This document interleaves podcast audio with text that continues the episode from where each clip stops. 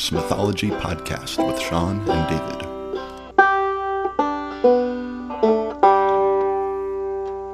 All right, Shawn, we've made it to season one, episode one. I wanted to make We sure I it. thanked. I want to make sure I thanked everybody that's listening. We've been up to 300 downloads, and uh, and that's pretty cool. We got. We really would like to know who are the people internationally that are listening. Send us a thing on Twitter if you're in another. If you're not in the United States, I'm, I'm very interested to know what you think of our podcast. Anything else, Shawn? You had? No, we appreciate the listeners. I know you made a joke before we started recording about this being um, we us hitting 3,000 downloads. Or unfortunately, we have not gotten that far as of yet, but we have gotten to 300, which is still huge. So thank you, everyone. Which for something like four, yeah, three or four episodes that we got, uh, almost 100 for each or something that yeah, averages out to. Um, yeah, we just do we just do this because we enjoy it. I did want to mention with it being season one that we're that we're not going to do ads, but if you do want to help support it because we just have a little bit of fees for getting it hosted. If you go to our website, there's a donate button. And so it goes to a website called Ko-fi, which is basically it connects your PayPal to our PayPal, so you don't have to give us your PayPal name. We're not doing Patreon because they have like a six percent fee. PayPal Business has a three percent fee.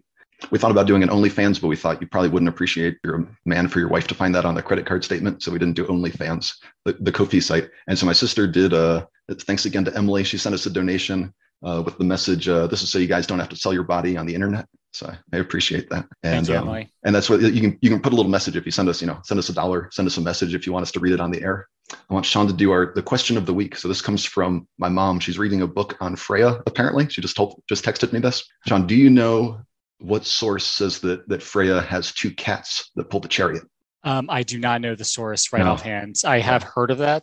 I have heard of the phrase Freya's cats, but I actually do not Yeah. know the source. no we'll look it up Um, that was just to stump you on the spot though That's, we'll, we'll find out the answer for next time for my mom thank you. Thank you. i don't i don't know if she's listening i'm not sure if she's figured out uh, downloading the podcast yet but uh, she knows we're doing. Hopefully not, because I would have failed her. So. all right john let me let me throw it over to you what uh, how are we starting Um, so I guess I'll talk about the drink of the week. So just to let our listeners know, I'm the stereotypical guy that goes into a bar and asks the bartender if they have any good IPAs on tap. So this is a local beer, double IPA. It's a brewery called Aslin Brewing, which is also located in Alexandria, Virginia, where I am located. And this is the Master of Karate double IPA, like the It's Always Sunny in Philadelphia Dayman episode.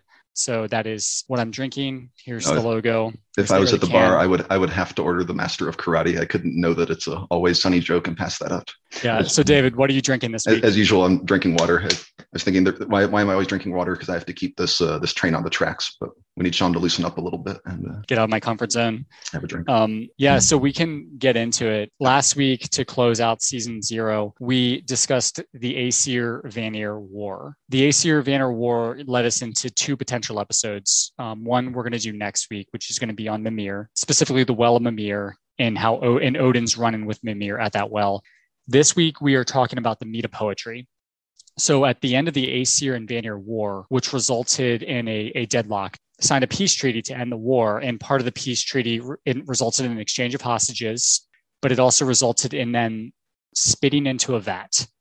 From the vat, a, a person was formed, or a, or a god, I guess, a god named Kvasir. And he was like a symbol of the peace. And because he was created from the Aesir and Vanir's spit, he was the personification or the god personification of knowledge. He he knew everything, and eventually he goes on his own travels, and that's where the mead of poetry picks up. The mead of poetry is sort of a sequel to what we know of the Aesir and Vanir War.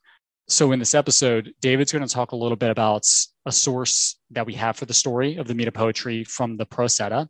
I'm going to talk a little bit about what a kenning is, and I'm going to talk about why a kenning may have been important to somebody in Scandinavia 1500 years ago. Then we're going to talk about the source from the Poetic Edda that sort of mentions the mead of poetry, and then we can talk about, um, you know, your thoughts on that, David. So we can go ahead and pass it off to you. Tell us about Skaldskaparmal. Well, and the, and the one thing I was just thinking from what you just said and connecting it back to last week, right? The last week talked more about the war and the, the hostage exchange. But then in the one story, Kvasir was actually just a guy who came from Vanaland or Vanaheim, right? And then you mentioned, you actually mentioned this source last time saying that they like very briefly just said there was an Aesir Vanir war. But then it talks a lot about the afterwards uh, which is the story we're telling now. So it's connecting the dots from where we were last week. So I'll read this version. It's uh, again, like you said, from the the prose edda Skaldskaparmal. Yeah. So the prose edda, we've discussed a couple parts of it briefly in previous episodes. The first part of the prose edda is called Gylfaginning, um, the second part is called Skaldskaparmal. So in the second part, Skaldskaparmal is when we learn about the mead of poetry. So this version, I, I I'm reading it word for word, the parts that I really liked that I think are important to get. And then I kind of wrote a little summary to connect the middle. So I'm not reading this whole big myth to you, but so I'll just wanted to explain that some of it, some of it's my wording, but some of it's, it starts out, it's the direct words out of the, uh, the prose edda. So uh, Skaldskaparmal, which I believe means the language of poetry. A man named Aegir, who dwelt on an island and was well versed in black magic, visited Asgard. The Aesir welcomed him with courtesy, but did not trust him due to his deceitfulness and illusion magic. Aegir dined with the 12 gods and goddesses. He was seated next to Bragi, uh, the god of poetry. They drank, and Bragi told him many things that have happened with the Aesir. Eventually, Aegir asked, Whence did this art, which he called poetry, derive its beginnings? And Bragi answered, These were the beginnings thereof. The gods had a dispute with the folk, which are called Vanir. They appointed a peace meeting between them and established peace in this way. They each went to a vat and spat their spittle therein. Then, at partaking, the gods took the peace token and would not let it perish, but shaped thereof a man. This man is called Kvasir, and he was so wise that none could question him concerning anything, but that he knew the solution he went up and down the earth to give instruction to men. And when he came upon invitation to the abode of certain dwarves, Fjalar and Galar, they called him into a privy converse with them and killed him, letting his blood run into two vats and a kettle. The kettle was named Odrerir, and the vats Son and Bodin. They blended honey with the blood, and the outcome was the mead by the virtue of which he who drinks becomes a skald or scholar.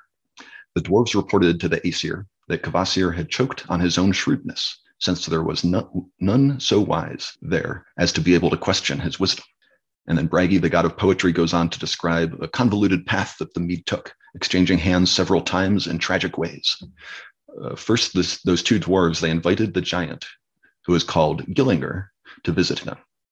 They rowed out to sea with him and capsized the boat, as they knew that he was unable to swim, and he perished.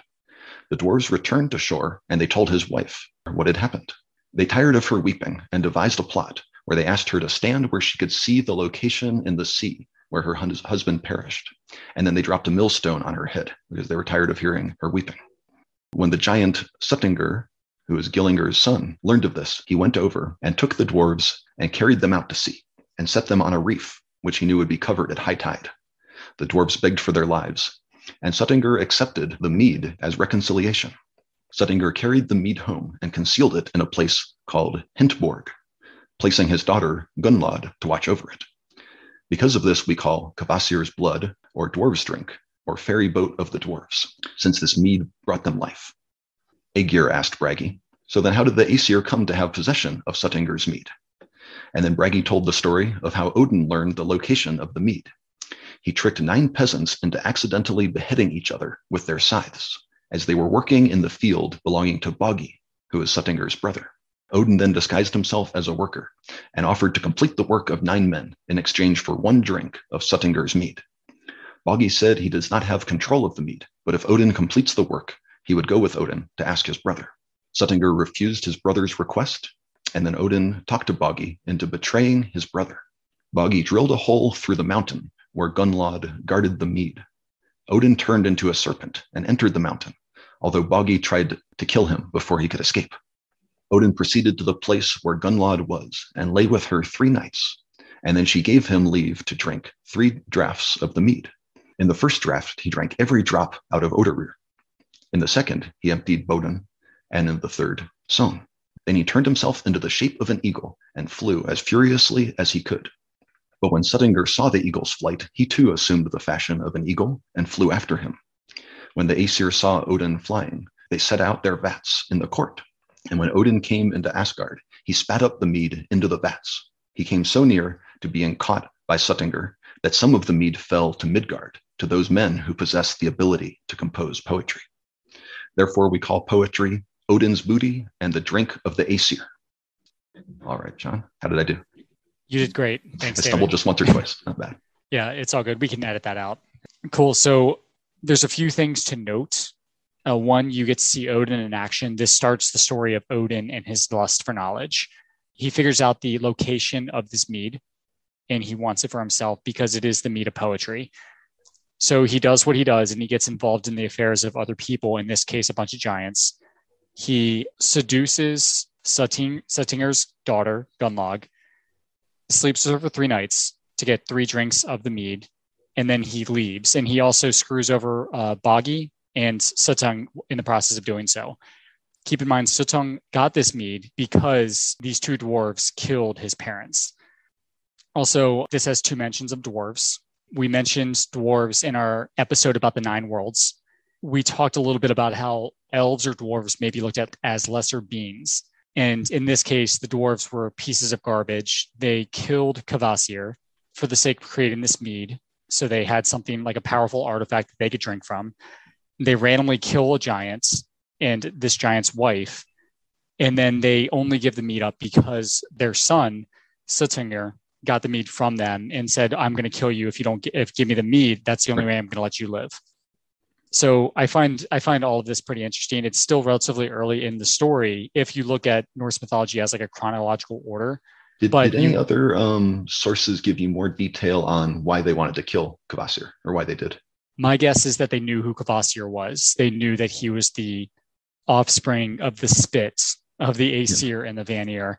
I don't think that any of the sources go into the specifics of why they Yeah. wanted to kill Kvasir. They, they were opportunist. and and that they were prepared to collect his blood and make it into a magic potion, right? And and then maybe knowing what we know about dark elves and dwarves, maybe that they resented how good he was, right? maybe yeah they and they wanted what he had they they knew that this was like a gift and this goes for like norse mythology and what the scandinavians may have believed but the ability to create art with words seemed to have been a big deal which is ultimately why snorri sturluson wrote the prose edda in the first place. So they they seek Kvasir, they kill him and they use his blood to create the mead of poetry which ultimately is an artifact in itself which odin wants because odin has a lust for knowledge. And Odin goes into his whole thing of fucking over other people or other gods or giants in this case to get what he wants so he can gain that wisdom that we've discussed in previous episodes. In this case, the wisdom is understanding how to convey poetry verbally. I thought this, I think it's like a very interesting story. It is one of the longer ones and it sort of has two parts, right? Like Kvasir dies at the hands of these dwarves. The dwarves eventually get caught to the point where the mead transitions into the the hands of this family of giants. And Odin, you know, through trickery or treachery, gets in there, seduces a, a giantess to get a drink of the mead, flies out, and then on the way to Asgard, some of it drops out, I think, of his butt onto Midgard. no, I think it's that he's he's carrying it all in his mouth. He's collected everything in his mouth, and then when he oh, spittle. um, trying to spit it into the vats, some of it falls to earth, and he's trying to evade this other eagle catching him, so that he uh, can't be bothered to go back and collect it. He just yeah lets it go to the humans. And so if you're a traveling bard or seer or seer or something traveling on Midgard, you can go to a village and say, "Oh, well, I found some of uh, Odin's spittle." You clear, and yeah, right, so that's it's a good compliment to give your favorite uh, bard that clearly you've drank of the uh, the mead of Kvasir because you're great at poetry. Exactly. And so one thing that I sort of want to do to transition from the story of the mead of poetry is introduce what I know about kennings. So when Snorri Sturluson wrote the Prose Edda, he did it to try to kind of convey a dying type of poetry to the aristocracy of the Norwegian kings. It was a situation where like like skaldic poetry and Eddic poetry that were popular hundreds of years prior were losing value. Keep in mind in the two, in 1200s when Snorri lived, the Norwegian kings were in a time where writing was more so widespread. So poetry may have just come from actual writing as opposed to this like verbal verse. With the ones when the Christians came, right? The the monks and the the priests that wrote, and this is all throughout right, medieval Europe. They were the the learned people, right? Probably the most educated people, the people who spent the most time in any kind of formal school were the priests, the monks, right? Who who wrote. And then it's interesting that the skalds, I'm not sure how exactly they translated this, but they also connected skalds with scholars, right? So the the poets were also the scholars of this pre-Christian time, were the record keepers, right? In their mind, they kept all the stories that are the books and books of history other cultures would have, right? So that kind of goes to that tradition, right, is being replaced by priests and the Christian Bible, and all of this is happening. That's absolutely right. Snorri looked at this opportunity to kind of explain old poetry. Um, and like one of the parts of old poetry was kennings. And the best way to use kennings was to use them how they used to be actually conveyed. And that's by describing like the stories of the Norse gods. And so I, I went had to go online for this, but a kenning, the definition that came up when I Googled it is a compound expression in Old English and Old Norse poetry with a metaphorical meaning. In the prose edda, at the last part of Skaldskaparmal, actually, Snorri explains the definition of a kenning, and then he uses the conversation that we've um, expressed previously with Bragi and Aegir to continue that conversation where Aegir asks, Well, what do you call Thor? Well, what do you call the moon? Like, what do you call this? And then Bragi answers in Kennings, saying, Well, you call Thor Odin's son, you know. And so if you look at Odin's son, that's a very simple one to explain Thor. That's a very simple kenning to explain Thor, but it allows more world building from us reading the Prose Edda in general. So, but I, then some of them are hard to figure out, right? Like, why is you're drinking mead, right? You order you order a mead, and they say, "Oh, here is your uh, your dwarves ransom," right? And then if you're from somewhere else, why why do they call it dwarves ransom? Oh well, if you know the story from Skaldskaparmal, you know. Yeah, and if you don't know it, you would probably ask. Right. And that allows you to learn something, you know, something that you don't. Like maybe in this case, you'll learn a little bit about the mead of poetry. So in the mead of poetry, which you did read from Skaldskaparmal, and you mentioned some kennings as well as you read it, they refer to poetry as Odin's catch because he caught the mead of poetry from the giantess Gunnlaug and he stole it from her and her father Suttung. They also call poetry the drink of the Aesir because it belongs to the Aesir now. They call it and the mead. So the mead of poetry, they call it Kvasir's blood. So if you were to like hear about poet or like in this case mead, as you mentioned, and somebody said, "Oh, well, here's Kvasir's blood," oh, why I don't know what that is. Tell me what that is. And once you understand what Kvasir's blood means, you can sort of say, oh, wow, this is a drink. I know what mead is. It's an alcoholic beverage made of honey that I, I enjoy.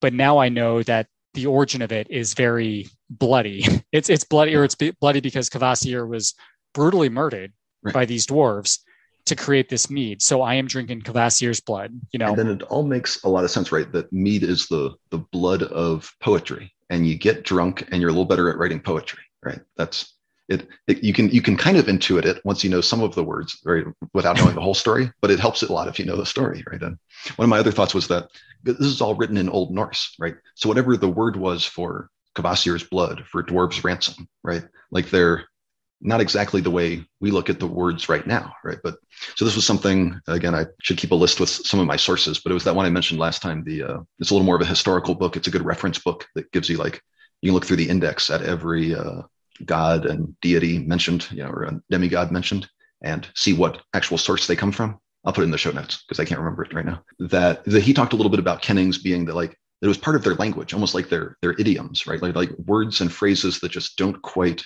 translate I, just, I should have prepared more on this because I'm trying to think of examples from English that outside of English, it just wouldn't make sense, right? But it's kind of like things like the grass is always greener, right? Like unless someone explains that to you and you know you speak a different language than English, like someone has to break that down for you, right? But yeah, there's a lot of assumptions yeah. involved yeah. if you're like explaining a, a kenning to somebody, right? But but the idea is that the in the Norse language, the kennings were just used, right? They were the way you used the way you talked about this, the way you talked about. You said earlier, um, that gold is Sif's hair, right? So someone might be like, yeah, this crown made of Sif's hair, right? And people just said that like it was a normal thing to say, unless if you weren't from that culture, right? If you weren't of that society who had these stories and had this history. To me, that goes to another reason why it's not just why you want to understand the old stories to understand poetry, but maybe even actually to understand their language. You needed to keep the stories alive, right? Another reason why Snorri is uh, trying to do it accurately, right? Because if you lose one of these stories, but it's still an expression, then everybody's like, why do you call it what was it, Odin's spittle or something like that. Uh, yeah, um, yeah. Odin's catch, drink yeah. of the Aesir, Kvasir's blood, yeah. intoxication of the dwarves. It's pretty cool. Is it like we would say, oh, well, what did Odin catch if we didn't know the background of the mead of poetry, which is something that poets would probably, they would probably explain the story of the mead of poetry, but then they would also kind of sum it up, say, but Odin's catch still lives to this day, and I had a glass last night, or something like that. Was there anything else? Yeah, I also there was a couple other other kennings I, I looked up in the Prose Edda, and then I also did like an external search to find that modern day kennings were also a thing. So in the Prose Edda, you also hear that mead is called the ship of the dwarves, which is interesting because the dwarves were out to sea um, was going to like just drown them there. He was going to keep them there, but giving up the mead allowed them passage home. Suttung allowed them to come home at that like at that point. The mead, them offering up the mead, was their ship home. Um, at the end of Skaldskaparmal, when Snorri describes what a kenning is, he goes over some other examples with the gods, and i I wrote down a select few. Um, like sky is Ymir's head. The sea is called the blood of Ymir. Yes, gold, as you mentioned, hair of Sif. So in my external search of modern day kennings, one of them is a couch potato. So if you take two words, and this is like also part of the kennings, if you take the word couch and the word potato, they're not supposed to go together. But if you look at somebody and says that fucker is lazy, yeah. that person's a couch potato, like we all know there's the assumption that if somebody's saying that to us we know what they mean we, we the, know what they mean. The first time you heard it somebody had to explain it right? When you were like four years old and somebody said they're a couch potato you you might get it but you might have to ask right? You might get it? Yeah exactly. And that's the thing. You may get it because if you like think think about it well you have a couch you have a potato which can be considered a round food. Right. so like if if you're maybe it's like a fat person if a fat person that's sitting on a couch all day could be lazy. And like I don't want to make generalizations. well, it sounds there. like one of my grandma's sayings, like if you keep eating all those, you know, potato chips, you're going to turn into a potato, right? And so that's yeah, sitting on the couch eating potato chips, watching TV. There you go. exactly. Another one is homewrecker. Oh, yeah. um, so if you take the words home and wrecker, you're like, oh, it's a bull. It must be a bulldozer. No, right. it's yeah. it's somebody that is ruining a marriage because they're sleeping with one of the spouses or something like that. So they, they metaphorically wreck the home. They're not actually the bulldozer. But that goes if you speak a different language, you put those two pieces together, you're like, oh, she's a bulldozer. What? Yeah. So I think this is very cool because I like to put myself in a place 1500 years ago where somebody like let's say there's a traveling bard or seer, seer seeress telling a story, they're making an assumption if they say a kenning. And if somebody like says, no, I don't know what that means, great. Well, let me tell you about the mead of poetry. Yeah. And you just got you a bunch of them knocked out of the way just by, you know, a few stories. Right. One last thing I thought of, you know, if you're studying for a test, you know, you may may use like mnemonics to study for that test. You may like like when I was taking a business law class um, for my master's, I would say, oh, here's a court case. How am I going to remember the name of this court case, but also what happens? So I would like think about the crime being committed, and I would like think about one the the perpetrator actually repeating the name of the court case or something like this. And they so they actually say that's how you memorize a deck of cards. You create a house in your head that has 52 rooms, and then you put different things in each of them, or something like that. I, I haven't done it, but yeah. So idea. this is a stretch. I don't necessarily think that this is like why Kennings existed back in the day, but I do I do find it very interesting that this could be a device used to well, convey something as opposed to just using the word that the word is supposed to be I, I, think accurately it goes back to that idea of how could they remember you know all these books worth of knowledge in their mind right what are they doing to do that kennings probably play a role right i can't explain the neurology of that either but i, I think you're probably right yeah if only we had a friend that was an English major, we could ask him to some point. No, I, but... bet, I bet the English language has things like we get from Shakespeare, right? That if you don't understand Shakespeare, you don't get it. But uh, we'll leave that for an English major to explain to us. Yeah. Yeah, definitely. Last thing I promise on Kennings. I talked to my coworker today about this this episode that we were recording tonight, and I was trying to practice explaining what a kenning was. She said, "Oh, well, my my son came up with a few of them, or a couple of them. So one of them is fire dust, is ash. Okay, now you, you put the wait. You said it's a match. So ash, ash, yeah. like the, the dust, the dust left ash, from fire. Yeah, the ah, the kenning for ash would be fire dust, and the other one, I will say what the phrase is, and you can guess what the yeah, actual word guess. is. A butt chuckle. A butt chuckle. A butt chuckle. Chuckle. That's a fart. Yeah. yeah, that's a fart. So yep. I just thought it was funny because those are the two examples. And in researching Kennings, like I watched some YouTube videos explain like I'm five explanations of what it is, but like they actually are like created by five year olds. Right. Um, right. So I find it interesting because like we're like we're in our 30s. Um, we are set in our ways with how we speak. But I feel like if you asked a five year old to create a Kenning, they would do a better job than at least yeah. I would. Well, and then it goes to right. I think probably a lot of people with families can relate to this, right? And then it's everyone who's in the family gets it. You're outside of the family, you don't get it. And then when you get it, you're a little bit included in the family, right? So it's very much a powerful uh, cultural culture building. Yeah. So one of the other interesting things about Kvasir, as I this is actually sort of an accidental thing I came upon as I was looking up his name, that Kvas is a very weak beer in Russia, which is interesting. But then I also looked up more, and actually, it's also a very strong beer in Germany. So I don't know what that means there. The German one actually has higher alcohol percentage. The Russian one is just like one or two percent. It said it's a thing you'll let your kids drink, but that might be causing problems that you let them drink a one percent alcohol drink. But um, or in Russia, if it's not vodka, it's not worth drinking. It's too yeah. weak, you know.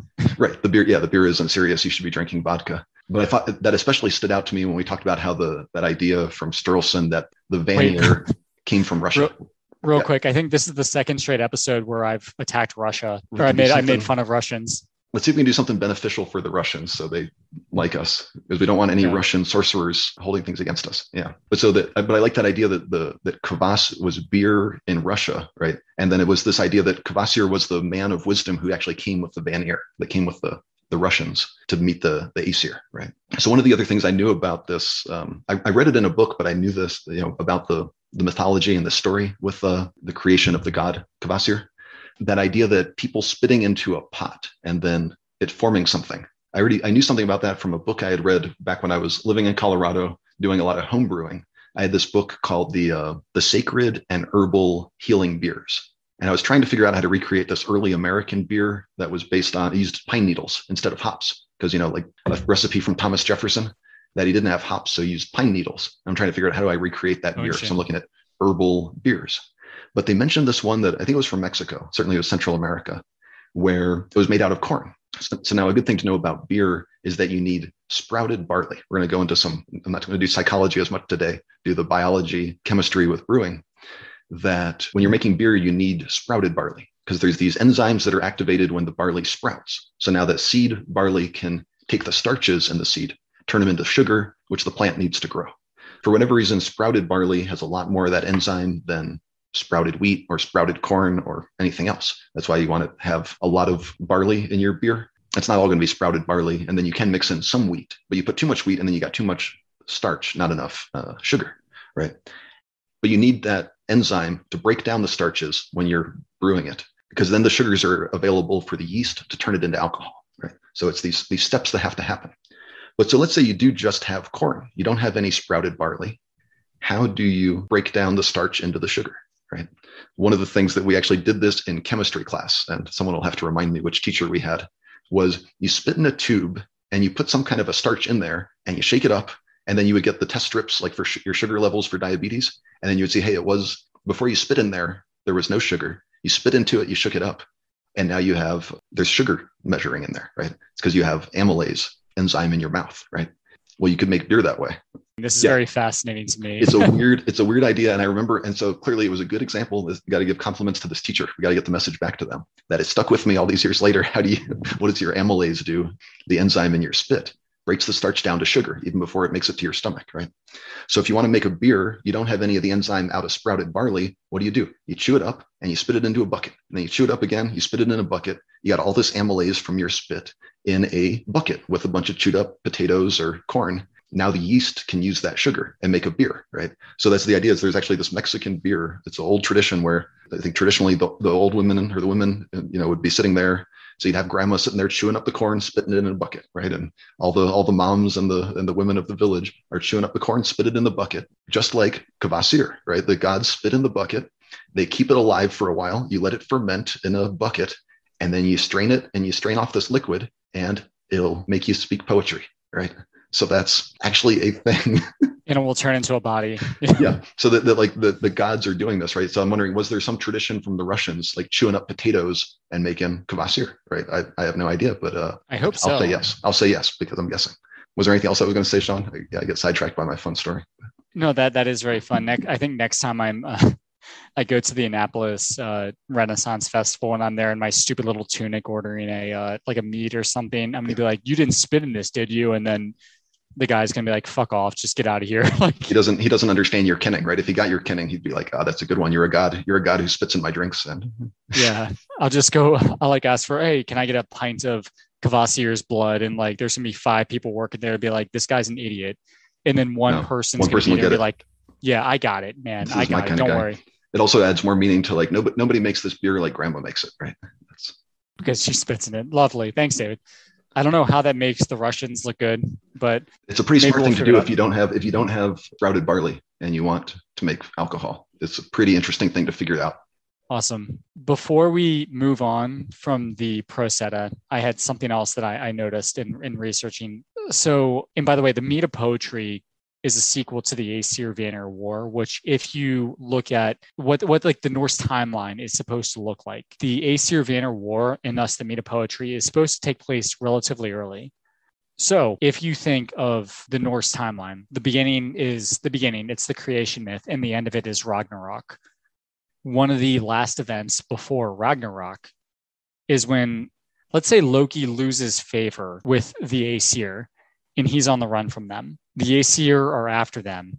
Loki disguises himself as a fish, a salmon, jumps into this water to escape the Aesir who are closing in on him. They're about to get him.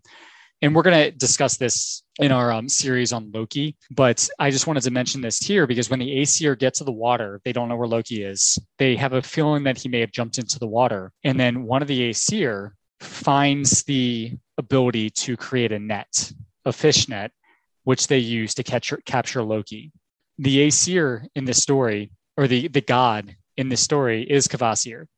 So keep in mind, Kvasir died in the Mead of Poetry, which is supposed to take place at the beginning, but he's there at the end, like near Ragnarok. And I just found this part very interesting because I know we mentioned previously in a previous episode where, like, the timeline, which may be important to us in the 21st century, like, we want to understand, like, what the actual timeline is of the MCU. We want to know like the timeline for anything. The Marvel Universe. For anyone who doesn't get your uh, your acronym. Oh, sorry. The, yeah, the Marvel Cinematic Universe. I hope they understand what that is because Thor is a big part, and I'm sure we're gonna have an episode. But yeah, so we just have this. um we we have this like desire to understand everything about a topic. In this case, the MCU or, or like Norse mythology. Whereas back then, they may have just been focusing on the stories themselves. In this story, Kvasir dies, but the result of that was the creation of poetry, which became which which came to be in the hands of the Aesir, and parts of it dripped onto Earth. So poetry, poetry is here because it is the blood of Kvasir. Kvasir died at the hands of these two dwarves. In this other story, he's got the most wisdom of all, and so he's the one that can craft a net to capture Loki. So they're two separate stories, and it's like it requires you to understand the story of Kvasir yeah, it tells you that back then they probably did not care about timeline, I guess. Well, certainly they were they were written out of order, right? They would have been written two different stories, two different places. No one was really trying to make them all fit into one coherent book until Sturluson did it, right? And for him to make the story entirely consistent is like you know uh, Neil Gaiman, Gaiman, and some of these other authors. They'll they'll try to make a consistent story, right? But they lose all the fine detail that me and Shawn like to to spend so much time in because they want it to be one story that makes sense. The, the real story doesn't make sense. I think that's kind of what Shawn's saying. Yeah, but like it's funny because like Snorri did try to do that. He tried to like kind of tell a story about all of the Norse world, but he even fails like right there, right? He says like at the beginning, like there was the creation, then like early on there was an Aesir Vanir war.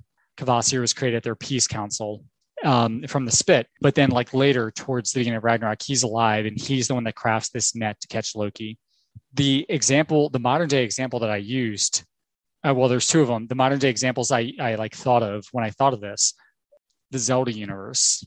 If you look at the games, these are amazing games created, you know, 35 years ago. Starting like 20 or so years ago, the fandom of the Zelda of the Zelda video games were like demanding to know what the timeline was because they found like based on clues, it wasn't like, oh, here's a game the next game takes place after it, the next t- game takes place after that. They were demanding this timeline. the creators like eventually put out a timeline and they they claim the timeline was there altogether and it probably was but they were also like well the important thing is that you enjoyed the game and that's there's a good story so I think it goes back to that idea I talked before about the logos versus the mythos, right? Because yeah. for the Christian Bible, people want it to make sense happening, the, the biblical literalism, right? It had to happen that way in that order, right? And that's actually my mind went here, so I'll go there. Right. Actually, my yeah, good. Um, the preacher from my childhood church, he did. I, I, saw one of his video sermons recently, uh, somewhere in the last year. He talked about how in Genesis there are two different stories. If you read it kind of uncarefully, it seems like it's one story. But if you actually spend a lot of time analyzing what's going on, you realize the two stories aren't consistent with each other. They can't have both happened, right? So either they're metaphorical or there is some kind of mental gymnastics you have to do, right? So can you find the truth in each of them and not say that this one says this and this one says that they're not consistent therefore it's all you know burn the book it's worthless right? Like you, you don't have to say that. You can think flexibly and see them both at the same time but it's i think going back a little bit more to that logos or sorry the, the mythos idea right? We're looking at a myth. And when i say myths i don't mean it's not true. I mean it's uh, the stories that build our culture right? But it's not logical. And you're applying your logic mind saying well zelda has to be in this way right and with the bible this had to happen first and that had to happen I'm reading a book on the Gnostic Gospels, right? And it's like, well, this one doesn't fit because we we're reading a story. We made a nice story that works in a timeline, but this one interrupts it.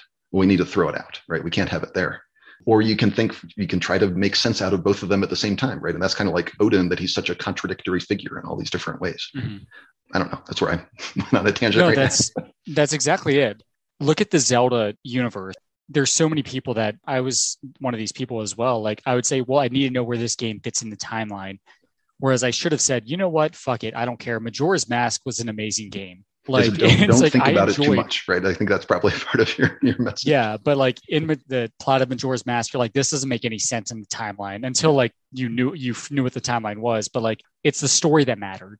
So I just found this interesting because I've read the Prose Edda before, but like in reviewing it for this podcast, I'm like, wait, Kvasir was right there.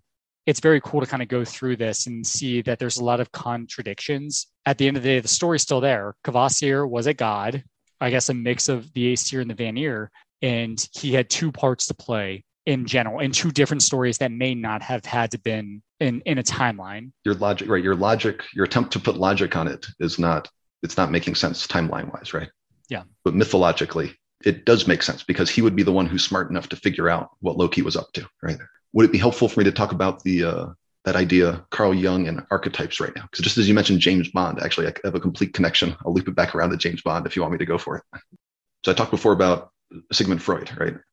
I'm not going to go into everything about the history of Carl Jung, but I, I started telling you about it, Shawn, that he is he was a, a student essentially of of Freud. He, he, was you know a student first who was interested in this you know psychology, the mind, uh, psychoanalysis. Right, he's a I believe a medical doctor, but training to be a psychiatrist when it was a very new idea to be a psychiatrist. So he was a student under Freud, and he got to a point where then he didn't agree with some of Freud's theories. To very give very quick summary is that Freud said basically everything going on in our unconscious is repressed sexual energy. And he, and he says this yeah. starts with he has sexual frustration. Well, he's well known for the, the oral stage, the anal stage, the phallic stage, and then the sexual stage. And so people use these terms regularly oral fixation, right? Anal retentive, right? That you got interrupted when you were in your oral stage. Because for a baby, all you're about, your source of like the life instinct and the death instinct, right? The life instinct as an infant is you just feed, right? And that's the source of everything you need to do and a source of pleasure and everything like that, right? Then you get to be, you're going to preschool, you need to learn how to keep your poops in, right? So that's anal retentive. You need to retain some of that. You can't just be going everywhere because we say you need to go to preschool. And then you get to feel really proud about yourself, right? Daddy, I did a good job. I didn't poop my pants today, right? And great job, kid. That's the most important thing in your life right now is don't poop your pants in school because then you can keep going to school, right? Sounds very silly, but it's completely accurate. I think. I feel like we've mentioned things coming out of somebody's butt three times this episode, and I didn't expect this, but I think this works. So that, that is called Jung's idea of synchronicity. And so I didn't know why you said that the uh, mead came out of the bird's butt before. I, I, thought I read it, but I guess I was wrong. but it all loops. It all loops back. And, and then the other one's basically uh, we said it's an explicit show, right? So the the genital stage is when kids start playing with themselves because they are discovering that's a thing they can do and then hopefully that transitions into being interested in in their genitals and then you reproduce and that's what your life instinct says you need to do, right? So first you just need to eat, then you need to not poop your pants, and then you need to reproduce, right? These are this is Freud's idea, right? And Freud's idea is if you don't, um, because we can't talk about these things in our culture, right? Me and Shawn are laughing about it right now. So you have to repress those ideas, right? You're not, you know, um, you got really good at holding in not pooping your pants but now you're doing it too much right? And as a child that maybe you get constipated because you're just like i'm really good at holding it in. I'm never going to let it out right? And you make yourself constipated but then you become an adult who is constantly holding in these urges because it's an urge you need to poop right? But you are holding in all these other urges. You overlearned how to hold in your urges. And that's the person who's they say is anal retentive but they're always making sure their hair is just perfect and they're always dressed everything's pressed exactly perfect. And we say they're anal retentive. And this all comes from freud right? So that's that's his theory Jung said the unconscious is a lot more interesting than that. It's not just repressing the sexual aspects you're not allowed, you know, you don't want to admit to. Your unconscious has all of these things, everything that you get from your culture. So his idea is the, the collective unconscious is that there's an aspect of our unconscious mind that maybe everybody shares. Certainly people within our culture, we all have the same stories. We, we learn them and then they're part of our unconscious maybe some of it has even evolved as we learned we were you know we're apes and living in forests and the darkness is scary and dangerous and you want to you know, start to become men and humans near a campfire is safer right all these ideas that are then we create stories about why you don't go out in the dark and you stay near the campfire and we spent enough time doing that maybe it evolved into our brain right yeah. One of Jung's theories is on archetypes. So an archetype is kind of an ideal, right? Like Jesus Christ is an archetype. I might have said this in season zero somewhere because he's perfect. He's sort of the perfect uh, human, right? And he's he's more perfect than we can be, right? It's great for us to aspire to be like him, but if you are constantly sacrificing yourself to that extreme of a martyrdom kind of degree, you won't be existing for long. You'll martyr yourself, right? So it's not adaptive to reproducing the species or living a life, but there's something useful in that message, the archetype of the the perfect sacrifice, right? There's, yeah. you know, the other, just to do quickly, some of Jung's early archetypes were um, the shadow. I like the shadow. The way I like this way of describing it is what's the worst thing that you're capable of? And the worst thing that you're capable of is the same thing, the worst thing that I'm capable of. If you really go there, if you really think about it, right? If you were really pushed to something, it's actually the same for all of us, right? But it's only if we were pushed there. That's the concept, right? We talked, I think, last episode about the animus is the animus is kind of the critical father figure. The anima is the idea in a man is the repressed maternal instinct, right? So when you have a child and then you start feeling all the emotions and you hold them and comfort them, you're getting in touch with the anima. Before that, you're yeah. a very tough man and you never cry, right? Things like that, right? Then it's repressed, but then you get in touch with that shadow. It's kind of the part you don't want to quite admit, but it's inside of you somewhere. Any other ones besides? And then the, the true self would be kind of the idea. What is what is even meant by your true self, the best version of yourself, to contrast with what's the worst thing you're capable of. Right now, bring it back to James Bond and uh, Loki. So one one archetype would be the trickster, right? And that's the good version is the the jester, the person who kind of makes people laugh and plays jokes, the class clown. But then the dark version of that is the the trickster, who's a little more devious kind of uh, prankster. Sinister, yeah, yeah. And maybe they both come out of kind of the same place, right? The class clown really just wants to be loved, and then so that idea that James Bond is an archetype, right? Like he's he's very smart, he's suave, he's daring. It doesn't really matter who's playing him. James Bond is yeah. still James Bond, right? And it's the same throughout all the movies, right? So if you get into he used to be a old looking guy, but now he's younger, but now we have more advanced technology. And why doesn't this logic connect, right? It's like, no, he, sure. he was always just the archetype, right? He was 007. He was Kvasir, yeah. Yeah, it doesn't matter who's playing him, right? And Kvasir is so important because, so Jung says, and at some point, I haven't read all of this I just looked on Wikipedia for this this part, that there's 12 different personalities. It's fascinating that there's also the number 12 gods comes up so often with the Norse. 12 gods and goddesses, yeah. yeah. So the idea is there's 12 aspects of your personality, and you somehow balance them all, blend them together in a pot of spit, and you get incredible wisdom that knows everything, right? Kvasir could never be wrong. He was kind of an ideal, how brilliant he was, right? But that you get closer to that, the more you blend the all your parts together right? So that's bringing in jung's idea of what are we trying to get out of this right? When we're seeing odin try to struggle with his masculine and feminine side when we're seeing i don't know if like thor and loki are trying to balance something out uh, i think. I think I'd thor, say thor and loki, loki, are the yeah. opposites of each other so there's right. probably some balance there. When do you see loki within yourself right? When do you see thor within yourself? Uh, would it be helpful if you saw more of thor as, as the you express yourself? So there's my my jungian piece for today but Shawn, any your reactions, things like that would make sense to other people or questions you would have after hearing that? Well, no, it sounds like an archetype is some something that you hold yourself accountable to. Or it's like something it's like a figure that you aspire to be if that makes sense. And i know a previous episode you talked about the id ego and the super ego. And i took from that the id is the survival instinct. The ego is how you see yourself. Yeah. And the super ego might be considered like what you aspire to be. In this case, you might aspire to be Kvasir, you know, James Bond, yeah. Thor, Loki, or Odin. And that's what it is now. Um, we're, we're, breaking Link. them all up. So within the id, there's several different parts within the superego. Did I kind of oh, no. understand that or? No, exactly right. That, that all of these, as you get to 12 archetypes or however many there are, they're going to fit within those three categories of id, superego. And your ego is you trying to make sense of it, trying to find something coherent that helps you live a good life. Yeah, definitely did you want to talk about the poetic edda or where, where do you feel like we're at? Uh, really quick i can yeah. i can do that. Uh, one second i'm going to pull up the notes here. So as everybody knows i get most of my stories from norse mythology from the poetic edda or the prose edda we discuss the prose edda specifically the chapter skaldskaparmal and that's where we get the story of the mead of poetry. What's funny is that with the poetic edda there is a few stanzas from one poem that discuss some of the events of the Mead of poetry. The poem is called Havamal, which is very famous for people that follow Norse mythology because it's also called the Sayings of the High One. This is Odin speaking, and it's a very long poem. And a lot of people that look at Norse paganism today or may practice Norse paganism today will look at Havamal as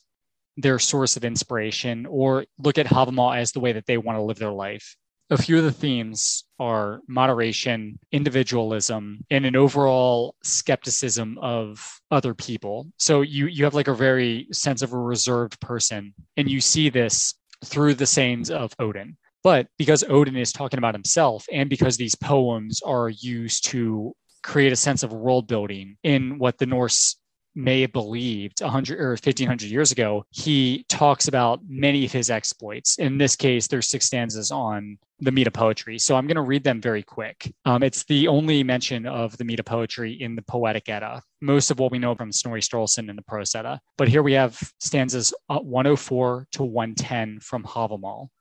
I visited an old giant, and now I've returned.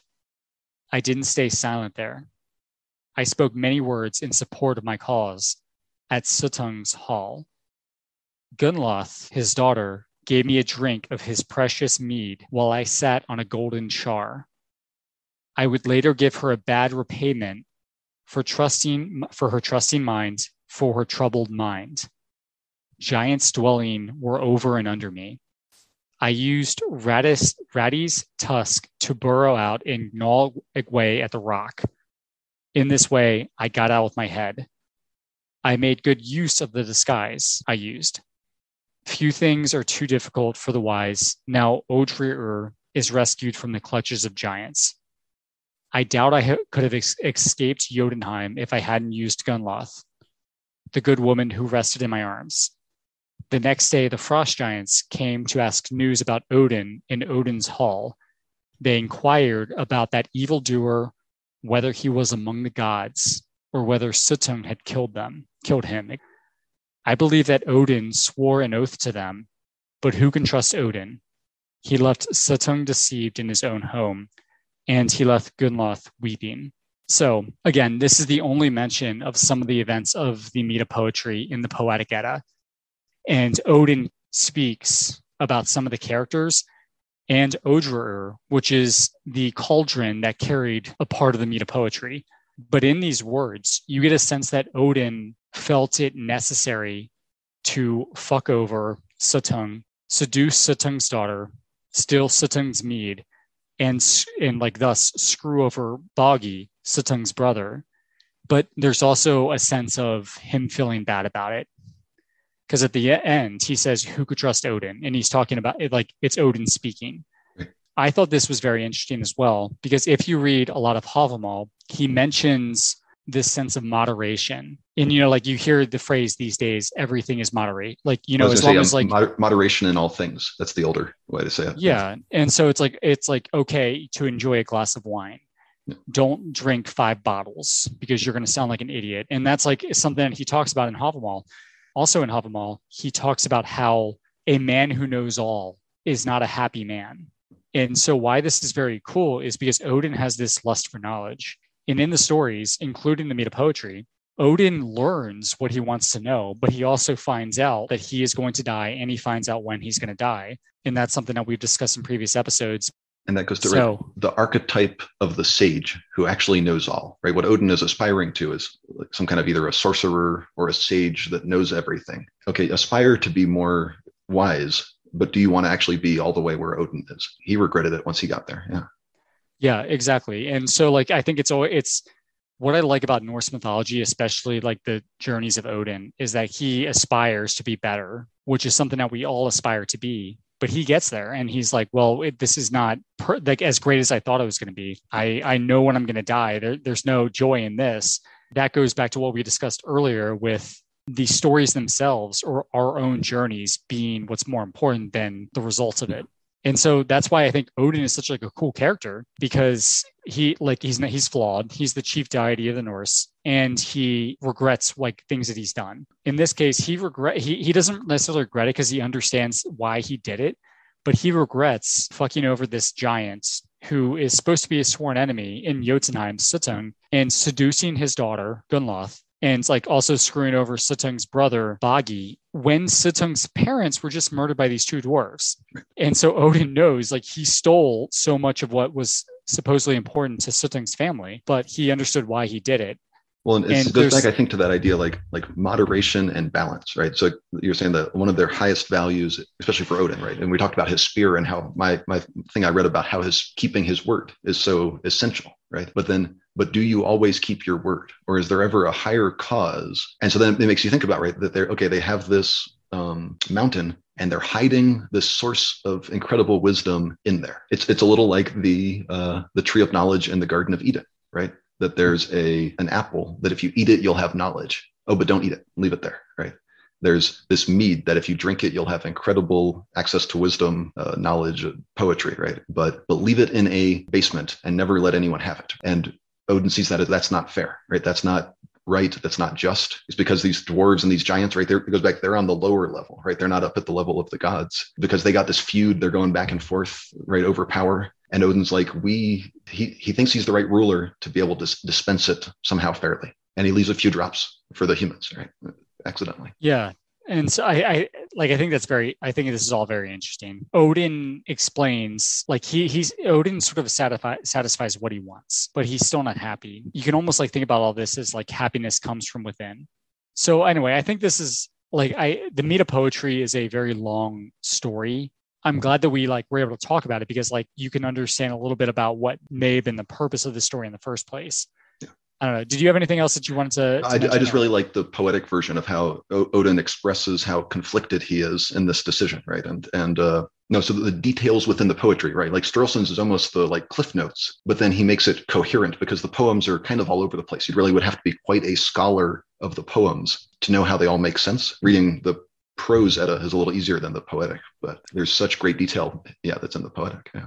It, it is, and like I think the poetic edda is like a much cooler read. Um, but a lot of it, like if we didn't have the prose edda, yeah, but out but out of context, the poetic edda would be hard to get into, right? I could see that like, being true too. Yeah. yeah, you would know about like Odin, you would know about like some of the world because of Odin, like conversations between Odin and somebody else. But like Snorri, like gives us a very broad view that gives us a probability, like I guess that gives us like an idea of what probably was thought of. Yeah. In Norse, in like when the Norse religion was practiced. But he like it, given that he does do it through a, a, Christian like lens, yeah, yeah. But it probably what there's probably some truth there in what he's saying. So I think with like a story like the Mead of Poetry, which barely shows up in the Poetic Edda, we wouldn't think anything of it. We would just be like, oh, so Gunnloth and Suttung were random like were random people. We have no idea what they were but then if you like read the Mead of Poetry in Snorri's version or like modern day Neil Gaiman's version, you know everything about it. Good. All right, Shawn. Good to call it here. I don't yeah. think I had anything. I don't think I had anything funny for the end. I'm going to record a song to put at the end, but that's all. Yeah, if we have, I was going to say if we have a song, we can uh, cue the song right now. Cool. Bye, everyone. I've been a wild rover for many a year, and I've spent all my money on whiskey and beer. But now I'm returning with the golden great store and never will I play the wild rover no more. Yes, it's no, nay, never. No, nay, never, no more will I play the wild rover. No, never, no more. I'll return to my parents, confess what I've done, and ask them to pardon their prodigal son. And when they have done so, as oft times before, well, never will I play the wild rover no more. Yes, it's no, nay, never. No, nay, never, no more will I play